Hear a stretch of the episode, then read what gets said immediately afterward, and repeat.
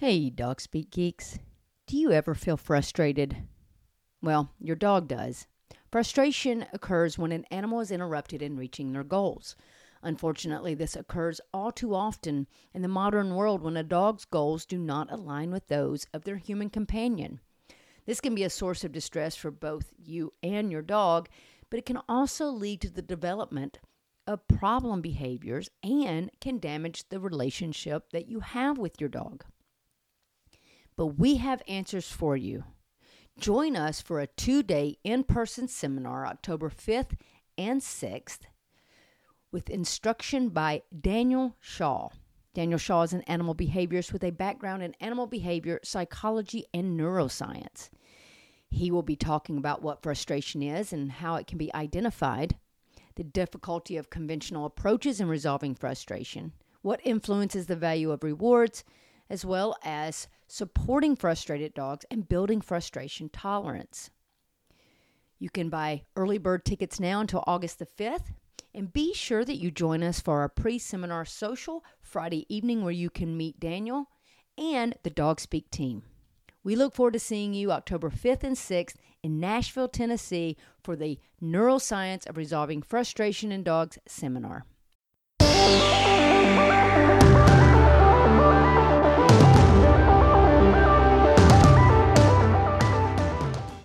Hey guys, and welcome to the Dog Speak podcast.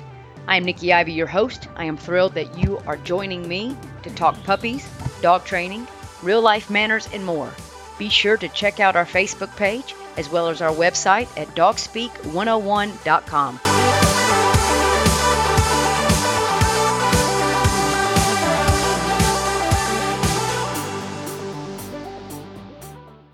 Hey, Dog Speak Geeks, welcome back to part two of our introduction to Raw. I hope you enjoyed last week's podcast. I know it was overwhelming, and I'm going to tell you this part two, just as overwhelming. Uh, we just continued on talking, and really a lot of information came out. Again, I just want to reiterate that this is just an introduction. We are just barely touching on this subject. There's so much out there, um, but I'm hoping that we will get something put together May, April for a more in depth look at Raw. But in the meantime, we encourage you to do your own research. You can reach out to us. Um, Gray is can talk with you about anything that that you're you know wondering or uh, concerned about. So do listen to this part two. And again, if you have questions, reach out. I hope you enjoy it, and I hope you don't get too overwhelmed by it. So it's going to ju- just jump right back into where we uh, continued our conversation uh, a couple weeks ago. So enjoy. Yeah, I tell you, it's so much to think about, and there's so many, so many ways of doing raw. And and I don't think that I, I just think that anytime you're doing something better, even if you're just doing 10% raw or 15% raw, it's still going to be better than feeding 100% kibble. Oh, absolutely, now, yeah. Now you may not have done a lot of research on this one. I'm going to throw this question at you because I didn't. Uh, pr- I didn't tell you beforehand. I was going to ask this because I knew that we would just kind of get off track and start talking about whatever. But there is a lot of like dehydrated versions of food out there, and some people look at that and go, "Okay, well, what about a dehydrated version?" Um, you know, obviously we have to make sure we soak it really well. So, but even those, I mean, they don't have a lot of the nutrients and minerals still in it because it's still processed, but not as processed as kibble could someone kind of start doing that to transition maybe dehydrated and kibble mixing that and then slowly from dehydration to a frozen raw to eventually go into raw or is it better just to kind of go hey we're just going to go raw and be done with it You you can. I was actually looking into that when I did the my uh, before I did the raw, but I did the dog food, you know, dry food nutrition. I was looking into different freeze dried treats, but a, a lot of them still have a lot of random preservatives in there. A lot of them are adding supplements back in. You just want to make sure you're not. You just want to make sure your dog food and that dry food is not overloading them with nutrients. See, I think that's probably the, the scariest thing for people because for me, I'd be afraid, I'm, am I giving too many nutrients? Yeah, and that's what kind of backs me off from feeding raw. I mean, I, I do want to feed raw, but that's the kind of thing that cost me at first before I read into this. Is really, you know, I don't want to, I don't want to Overdose. Yeah, I don't want to do that, or I don't want to give my dog. I don't want my dog to be deficient in something, Right. Because then it's then you're trying to fill that gap, and you're trying to figure out what it is they're missing, and that's really, really hard to do without these tests that I'm sure cost a lot of money. Um, but yeah, no, you can definitely feed. You can definitely feed those freeze dry raw foods. There's a lot of a lot of places online that does offer that. It's just you have to make sure they're getting the amount of moisture in there so they can absorb it correctly. Like you said, adding water to food. I will always add water to my food now. Even with dry kibble, I started adding a lot of a lot of uh, water to my food, and that kind of brings me to you know fish oil. Now, did you talk about that in the last podcast? Um, I I'm, I don't think we really we talked a little bit about fish oil, but we talked mostly about fish how it will start to oxidize in the bag. But you said something before we started this podcast that absolutely threw me for an entire loop, and I haven't had a chance to process it. Uh, but it's the fact that we shouldn't be feeding our dogs fish oil. oh boy, it's a very very comfort. You know, it's controversial for sure. But fish oil, it oxidizes each food. You know, whatever's mixed with it oxidizes a longer, you know, different period of time. But what that can do is that it can create a negative effect. It can create the opposite effect of what you're intending. You know, a lot of people get fish oil for a shiny coat, for joints, for you know dogs with arthritis, but it can actually cause inflammation if it's oxidized. It can create those bad agents, which then kind of attacks the body. It, it, it sees it as a foreign entity, and then it your white blood cell you know, attack it, and it's you're having problems. Um, I I feed hemp seed oil now. Is what I've been doing for my dogs. Of course, do your own research, talk to your vet. But that's kind of what we're finding now, and I, I, I do want to do another podcast talking specifically about additives and fish oils and all that kind of stuff. Um, yeah, because I mean that's something that people are constantly. If there's a lot of fish oils added to food, but sometimes yeah. it's, it's such a minimal amount, it's not really doing any good, but it is oxidizing still in the food. But then there are people that I, I did hear that if you're going to add fish oil, add it separately. Mm-hmm. But even then, you're saying that even that fish oil, because well, I take fish oil every day. Yeah. So now I'm questioning do I need to be taking fish oil capsules every day? Well, the capsules that's different though because okay. they're they're in a capsule form, so there shouldn't be any oxygen getting in there. Well, for the most part, that that little, that little bit right, yeah, it can yeah. get through there a little bit, but for the most part, in, in a capsule form, you should be fine because it's not really oxidizing. Is the problem is when you know it's in dog food, you open the bag, and if you don't have a proper place to store it, the food oxidizes, it becomes rancid. You don't really notice because the fish already smells like or the food already, already smells like, like fish, fish yeah. right? So it can cause some problems we don't even realize. It can cause the opposite effect. So are we looking more for if you're doing a food, um, having a food, whether it's kibble or raw, but adding our own fish oil? And I know we're probably going to do a podcast that's going to be different on this, but just to say, do do I feel comfortable getting a you know a, a salmon oil that's in a pump and I pump it on the food, and so it's just being in this plastic container, or am I better off getting capsules and then just poking a hole and squeezing the fish oil on the food that way. Most raw feeders are actually discouraging from fish oil, fish oil altogether. Wow, and wow, y'all! This is some of them are open some all of them new. go to hemp seed oil. Some of them go to some other kind of oils we can get into, but uh, there's a lot more to it. We'll to be continued on that one. Wow. So this is something some of you guys may be like, oh my God, I've been giving fish oil every day on top of the fish oil. So they're getting the omega 6, they're getting the yeah. omega 3s. And those are essential acids, which just essential fatty acids, which means essential means they cannot produce them themselves. They have to have them from nature, they have to have them added. It's very, very important they do get those. What about foods? So, what if you're feeding like a raw diet and you're feeding canned sardines or mackerel or or those Absolutely. because they're in the can. Yeah. They're a little bit safer from oxidization. oxidization. Y'all, I'm going to make up new words here. And now Britt's over there just like, yep. they're safer from oxidizing in a can. There's, of course, there's preservatives in there, the can, but you know, still canned food is better than feeding that yes. dry food. It's yes. you know, you have the moisture still in there. You're not losing as much stuff. Uh, even if you wanted to switch from dry kibble to canned food, you are doing your dog a great service. Yes, you're spending a little more. A lot more. A lot more. Um, Unless you get a small dog, then it's yeah. it's very doable. Yeah, but for me, like you know, having an Aussie and a border collie, granted, a small border collie, it, it, it, I can see how it can be a little pricey. Um, it can be overwhelming. Yeah. But yeah. one thing I want you guys to think about, and vets are going to hate this. Um, when you feed a really good food, you're going to have less visits to the vet for things other than annual. Absolutely. So you don't want to just look at what you're paying up front. And and I do encourage you also We always talk about caloric intake and the right amount of that so that, you know, you know how much you're feeding so that per meal can be real similar to what you're feeding with kibble. Kibble is again very easy to use, very convenient. But uh, you know, when you're looking at it for the overall health of your dog, can make a huge difference. Mm-hmm. Which brings me to the point that I was just about to say, and then I just quickly forgot it. Um, but when you're looking at kibble, there is a percentage there. People look at your protein percentage, your fat percentage. The carb percentage is not on there because y'all know there's the AAFCO does not do a minimum of carbs. Dogs don't need that many carbs. So one of the things I was asking Gray, I personally keep up with my macros. I keep up with my protein, my my fat, and my carbs that make up my entire caloric intake for the day. Is there a specific percentage to dogs' macros? Because I know that's I don't know if they've even done enough study to figure that out. Versus I do know that like your athletic dogs need to eat 10% more um, than their, you know, per hour of work than just your normal pet dogs. But is there a specific percentage of, of those macros that they're recommending? I wish.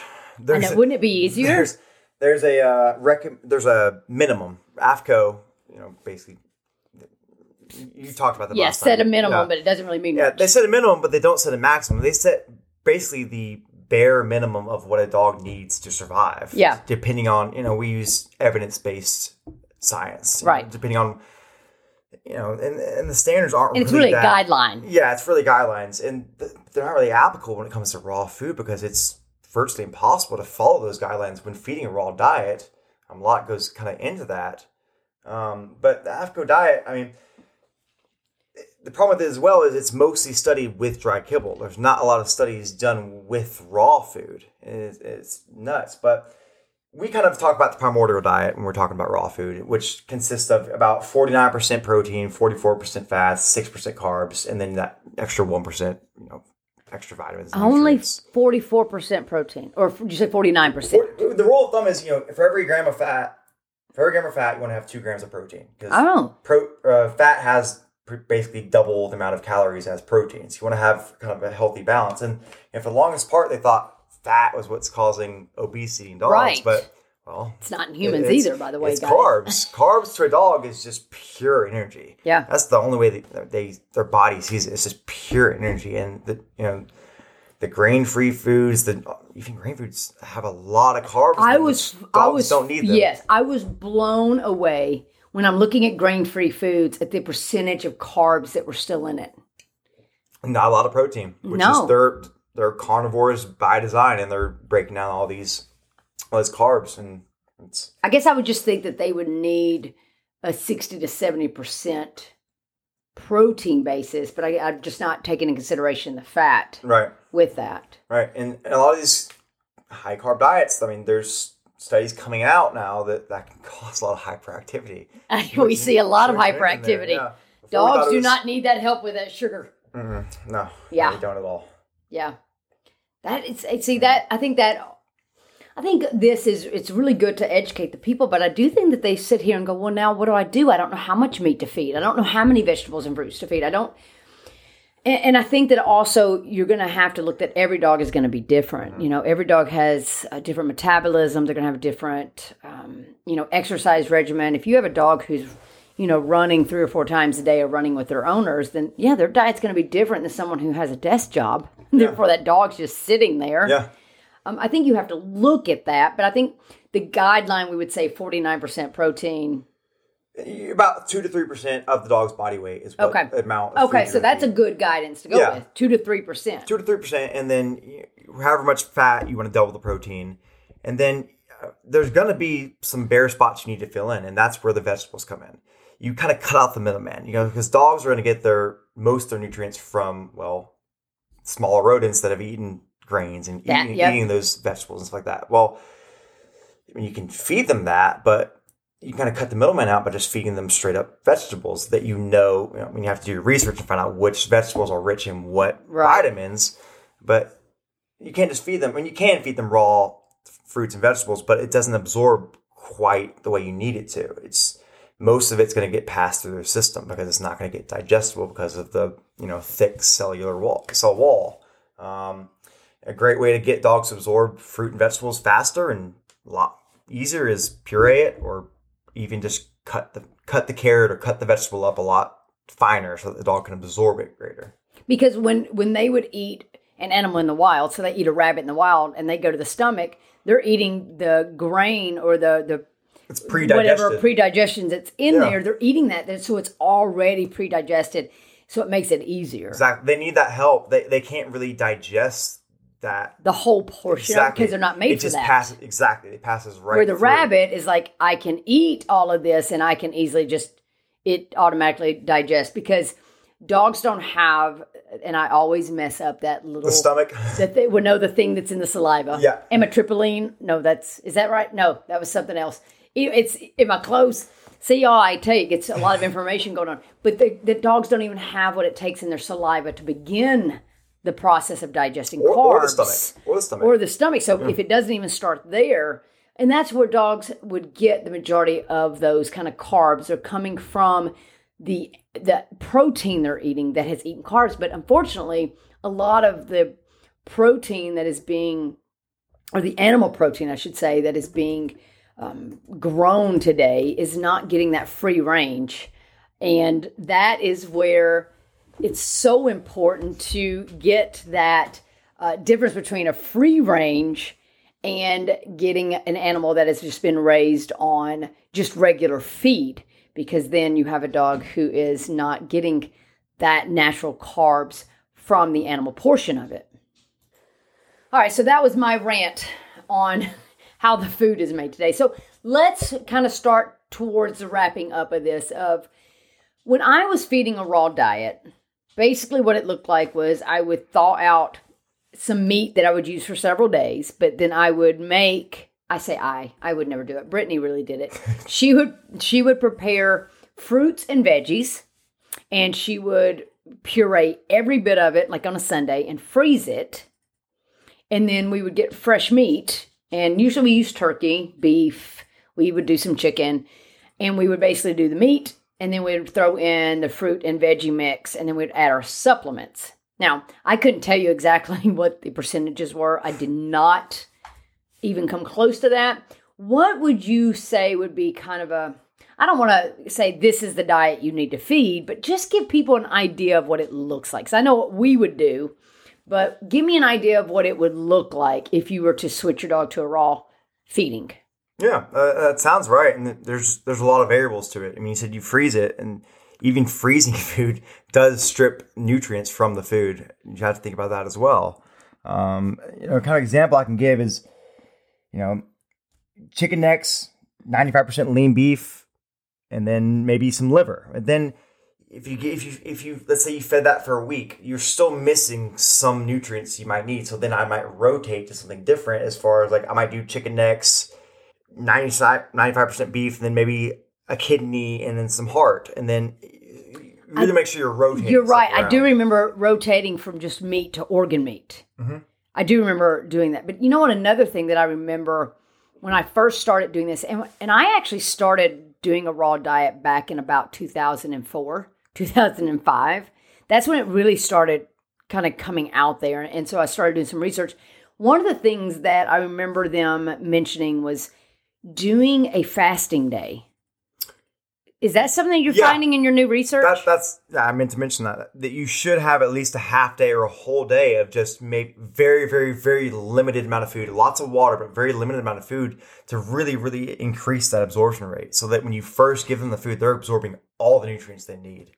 Oh, see, see that, and that's something that people think. Oh my God, my dog is going to miss a meal. But I mean, we do fasting for humans. I do not fast it. I do not do well, but I know that that a lot of people will fast. They'll eat so much and they'll fast a certain day.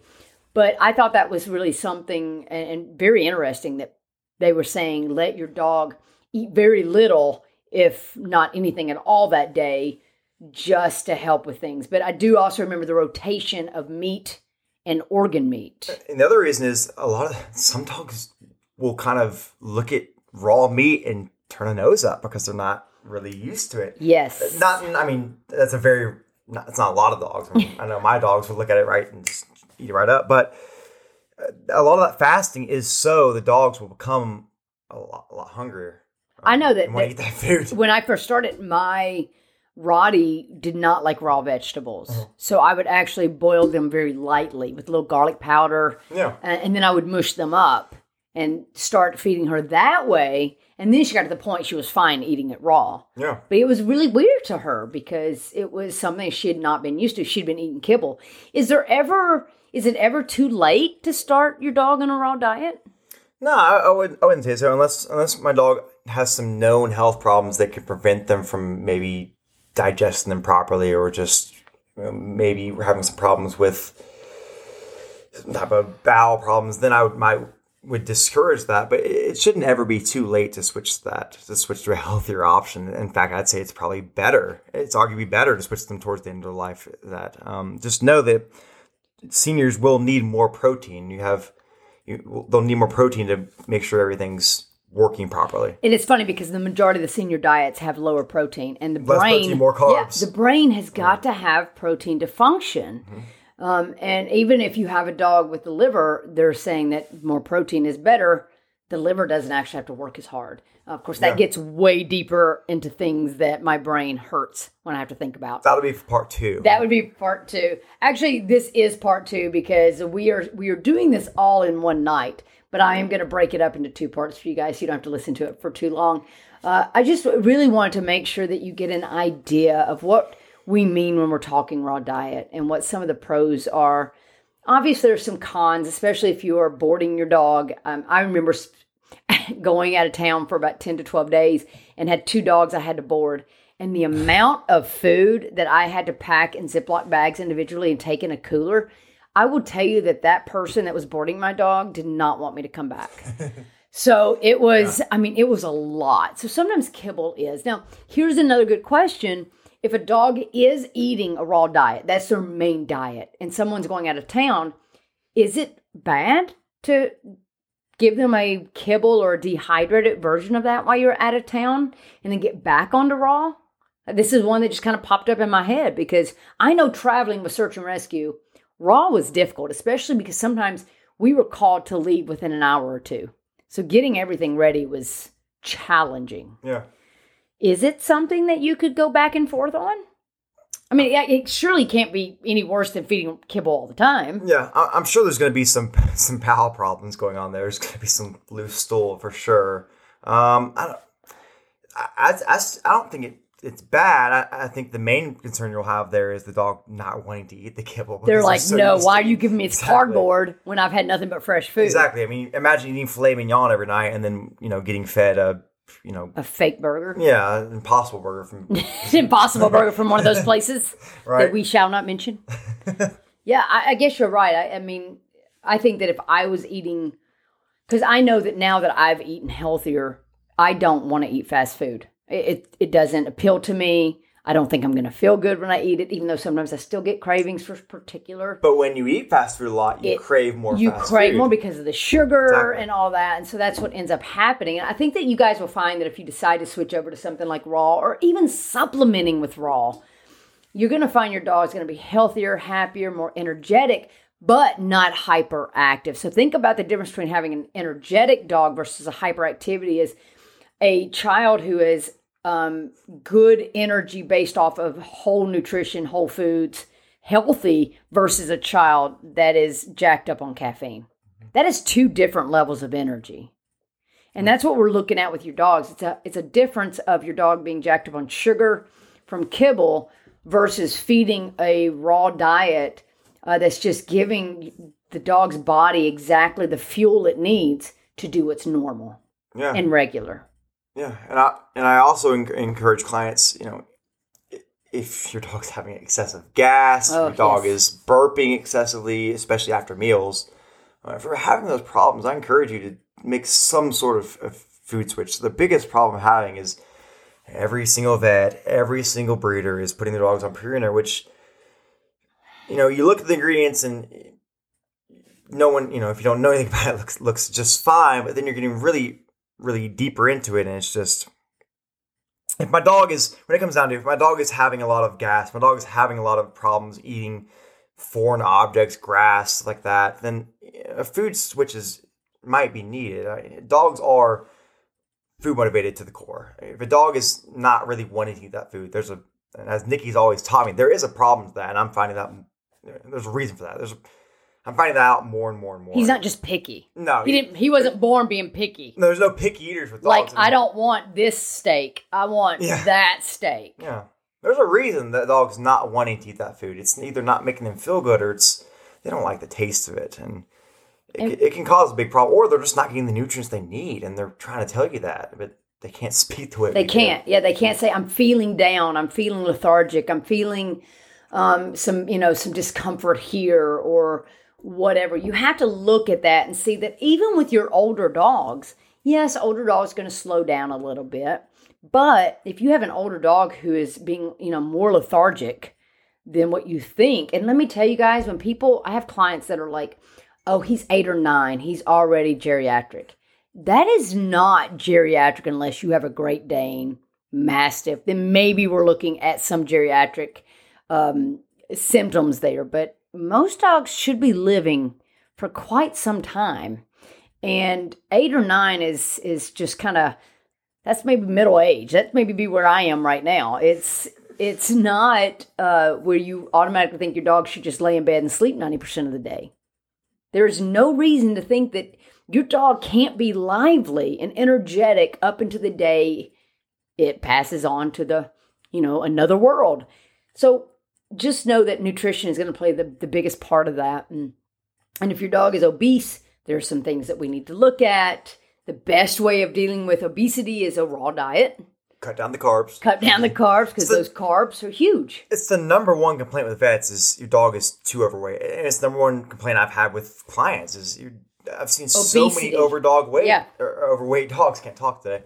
Overweight dogs. It, it's a big problem. It's a big problem, and that comes from a very very high carb diet. look at the i mean look at our world i mean look at the united states it's obesity is huge huge in our society uh, in our society because of that carb intake and people think oh well low carb is the way you go yes low carb's good but there are different types of carbs that you have to look at for humans but for dogs they don't need the amount of carbs that you find in kibble kibble has to have that amount of carbs for the processing so if you go to a raw you can control that carb intake so much more and give your dog exactly what they're needing. So I do encourage you to do some research, but don't worry. We're probably going to come back in about April or May and talk a little bit more about this. Um, I believe that we'll be able to start offering the raw consultation with Gray uh, probably mid to, to late April. We're going to give him a little time to take this course again and just kind of absorb. It's a lot of information. If you if you can't tell from our two part series here, it's a lot of information. I'll try to take the headache away from you. Exactly. So he can come up with. Uh, you can look at the dog. You can look at the needs of the dog. Of course, you'll probably want to look at any recent blood work or physical that the dog has had, and you know really come up with a good plan of the percentages of what the dog might need and what those items look like. You know, he can tell you this is what the kind of meat you need. This is the organ meat. This is the amount, and these are the supplements. I think the I would say if it was for me, the supplements are probably the most daunting for me. Yeah. I mean, I can give my dog some meat, I can give some vegetables and fruit, and I feel good about it. But I will say that the supplements are probably the one thing that I get nervous about. And you'll and you'll find that ugh, a lot of the stuff your dog might need is stuff that you're going to throw away anyway. Like my old banana, right? A, a lot of fermented bananas have more nutrients, well, than what a freshly pulled off the vine or you know, pulled off banana might, might have. You know, it's funny you say it because when Britt was out of town, and I know y'all have laughed at me because I was a single parent for a while because Britt was out of town and it was exhausting. But the dogs ate really well because I was basically finding anything that I did not eat in the fridge. Um, and the bananas that were, you know, they just go rotten faster than I can eat them. I was adding a bunch of stuff to their food and they were eating, they were in heaven, heaven. And I was like, yay, I'm cleaning out the fridge. Britt's going to be so proud but I'm not throwing it away. I don't have to throw as much, you know, trash away. But I did find that they really enjoyed that kind of. It was a. It was a. I mean, it really was like a casserole. They were like, "What are we going to get tonight?" Because I was just finding things to add in there. Because I'm finding that even like leftover lunch meat, not the healthiest thing in the world. It's better than your kibble. Right, but adding it into the kibble, I'm like, hey, this is fantastic. But anytime I would add things, I would take in consideration. So I would feed less kibble because I am very picky on my on the caloric intake with the dogs. Y'all have heard me preach about caloric intake five thousand times. Um, but just to add those things, don't throw it in the trash. Yeah, absolutely. I, I'm, I'm, I'll never discourage my clients from giving table scraps because it's most likely Healthier. healthier than your How many times do you get clients are like they get this look of guilt on their face, mm-hmm. and they're like, "Well, sometimes I give them table scraps," and they get this guilty look like you're about to yell at them, and I'm like, "Oh, that's great because it's probably healthier than what mm-hmm. you're feeding." As long as your dog is not, as long as you're not rewarding your dog for begging, you're There great. you go. You're, you're good to go. And obviously, there's a list of things you shouldn't feed your dogs: grapes, onions, fresh garlic, chocolate. I mean, y'all can look that stuff up. We don't need to. We're not going to treat you like you're in kindergarten. You know there are things that the dog cannot have, and if you're unsure, just do a search. It they will tell you what you cannot feed your dog. I do encourage if you are adding anything, try to do it with the least amount of salt, spices, things like that. But um, but adding some things that you've had left over, I mean, I am finding that it's just one easy way to get rid of the stuff in the fridge that I'm not going to eat. But the dogs enjoy it, and I do know that most of that's healthier than what I'm feeding, even though I'm feeding a really high quality kibble. Yeah, and whatever I'll add, I'll take away maybe a little bit from their from their actual Yeah. dog food. Um, you Perfect. just want to make sure you're not. You just, you just want to make sure you're not always giving this. You know, you're not supplementing your dog food for maybe a steak or something. Right. I mean, over time, yeah, it's great and all, but you might be missing some vital nutrients you need. Yeah. So don't worry, guys. I know this was just a touch on things, and uh, we will have more information for you. But there's a lot of information out there. There are books that are out. There's um, there's a lot of references, and there are veterinarians that do understand raw. They understand nutrition. You may have to search them out in your area. Uh, like I said, we will be available for nutrition consultations. We are available for nutrition consultations probably here starting in the next week or so once we can get the stuff on the uh, website. Uh, Britt's going to be working on that. I'll be doing the nutrition consultations for you guys. We can do via email, and then Gray will be available via email. Uh, doing raw consultations for you to help you with the diet and to give you a plan. Um, and that's all just guidance to get you going and make your dog as healthy as possible. Uh, Gray, you got any kind of finishing words uh, for this in this two part series that we've done on raw diet? Because I know that we could probably talk for hours on raw diet, but it, it's it is overwhelming. I, you know, it's and as as much as education as I have on nutrition and what I've done with raw in the past, it's still a lot of information. And, Yeah. and it can be overwhelming. So I'm really glad that you're going through this and you're getting this certification so you can help us all. Yeah, it's it's it's very overwhelming, and I I would just say you know do your own research and just find what's best for you, you and your family. Find what's best for your, you and your wallet. But I will say, when it comes down to it, I mean, just looking at the nutrition of a dog, looking at the mechanics of a dog's digestion system, raw food, it, it's the way to go if you're really looking for a healthy, healthy diet with a dog. Really looking for optimum, uh, I guess, results to your dog. I mean, you're you might pay a little more. But in the long run, you're going to be paying less with not having as many issues with the Exactly. vet. That's, that's that's the whole goal here. Is you know really really finding out that the microbiome is is the most important part of a dog, and unfortunately, there's just not enough research done about the gut. Nobody E- talks about it. Even with humans, it's it's that's why they call it the most forgotten organ in the system. Yeah. It's, it's very very important. It regulates almost everything in our body. Yeah, nobody ever really talks about it, but nutrition is so important. And, you know, we want you guys to be healthy. We want the dogs to be healthy. We want them to feel good so they can act well. And we are just trying to give you all the information that you can have and, and understand that uh, this is a guideline for you. This is, you know, and speak to your veterinarian. If they don't have education on the nutrition, on raw diets, ask for a referral somewhere. Somebody in your area has got to have it, but I'm pretty sure you can you can find some online consultations, some Zoom consultations somewhere if you're really interested in switching your dog to a raw diet and you know helping them be as healthy as they possibly possibly can. Gray, it was good to have you back on a podcast because you've not been on a podcast in forever. It's been a while. And Britt has been taken over as the co-host, and she's been all quiet. And I know some of y'all are probably going to email us and be like, "Well, where was Britt?" Well, she's been sitting over here doing um, a grocery order. She's been refilling our drinks. Uh, she's been taking some pictures and videos while we're doing this. So she's been working. Don't worry, she's been working too. But uh, we appreciate you guys, and I hope that you're not uh, too overwhelmed. I hope you don't have too much of a headache. Uh, but we love you. We appreciate you, Gray. Thank you again. Glad to be here. I'll have, we'll have to do it again soon. We definitely need to. Guys, I hope you have an opportunity to get out and work with your dog and do a little research on your food. Get those dogs healthy, get yourself healthy. We love you. We appreciate you. Make sure you follow us on Facebook, on Instagram. Um, and if you've not signed up for the newsletter on the website, do so. And if you're local, reach out. We would love to help you out. Shoot us an email, info at dogspeak101.com or podcast at dogspeak101.com. And we'll be happy to discuss anything that you need help with. We love you and we appreciate you. Have a phenomenal week.